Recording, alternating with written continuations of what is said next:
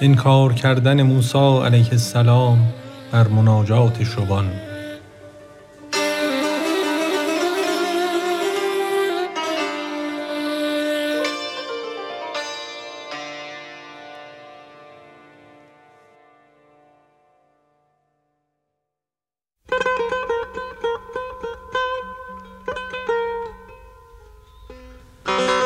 دید موسی یک شبانی را به راه کو همی گفت ای خدا و ای اله تو کجایی تا شوم من چاکرت؟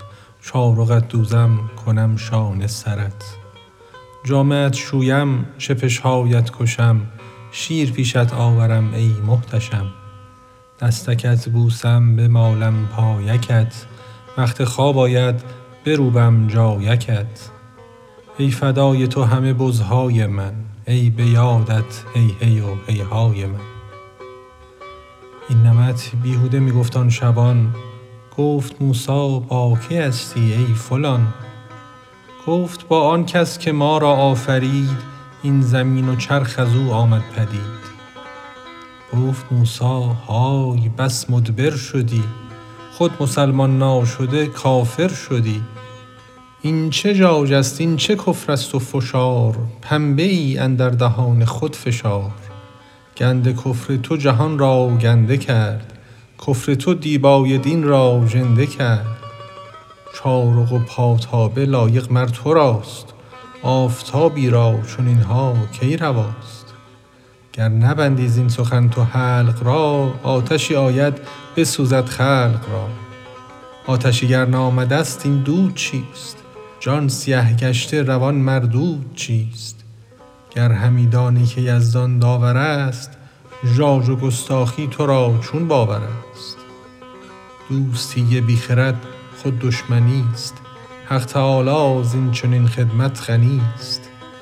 با که می گویی تو این با عم و خال جسم و حاجت در صفات ذوالجلال؟ شیر او نوشد که در نشو و نماست چارق او پوشد که او محتاج پاست.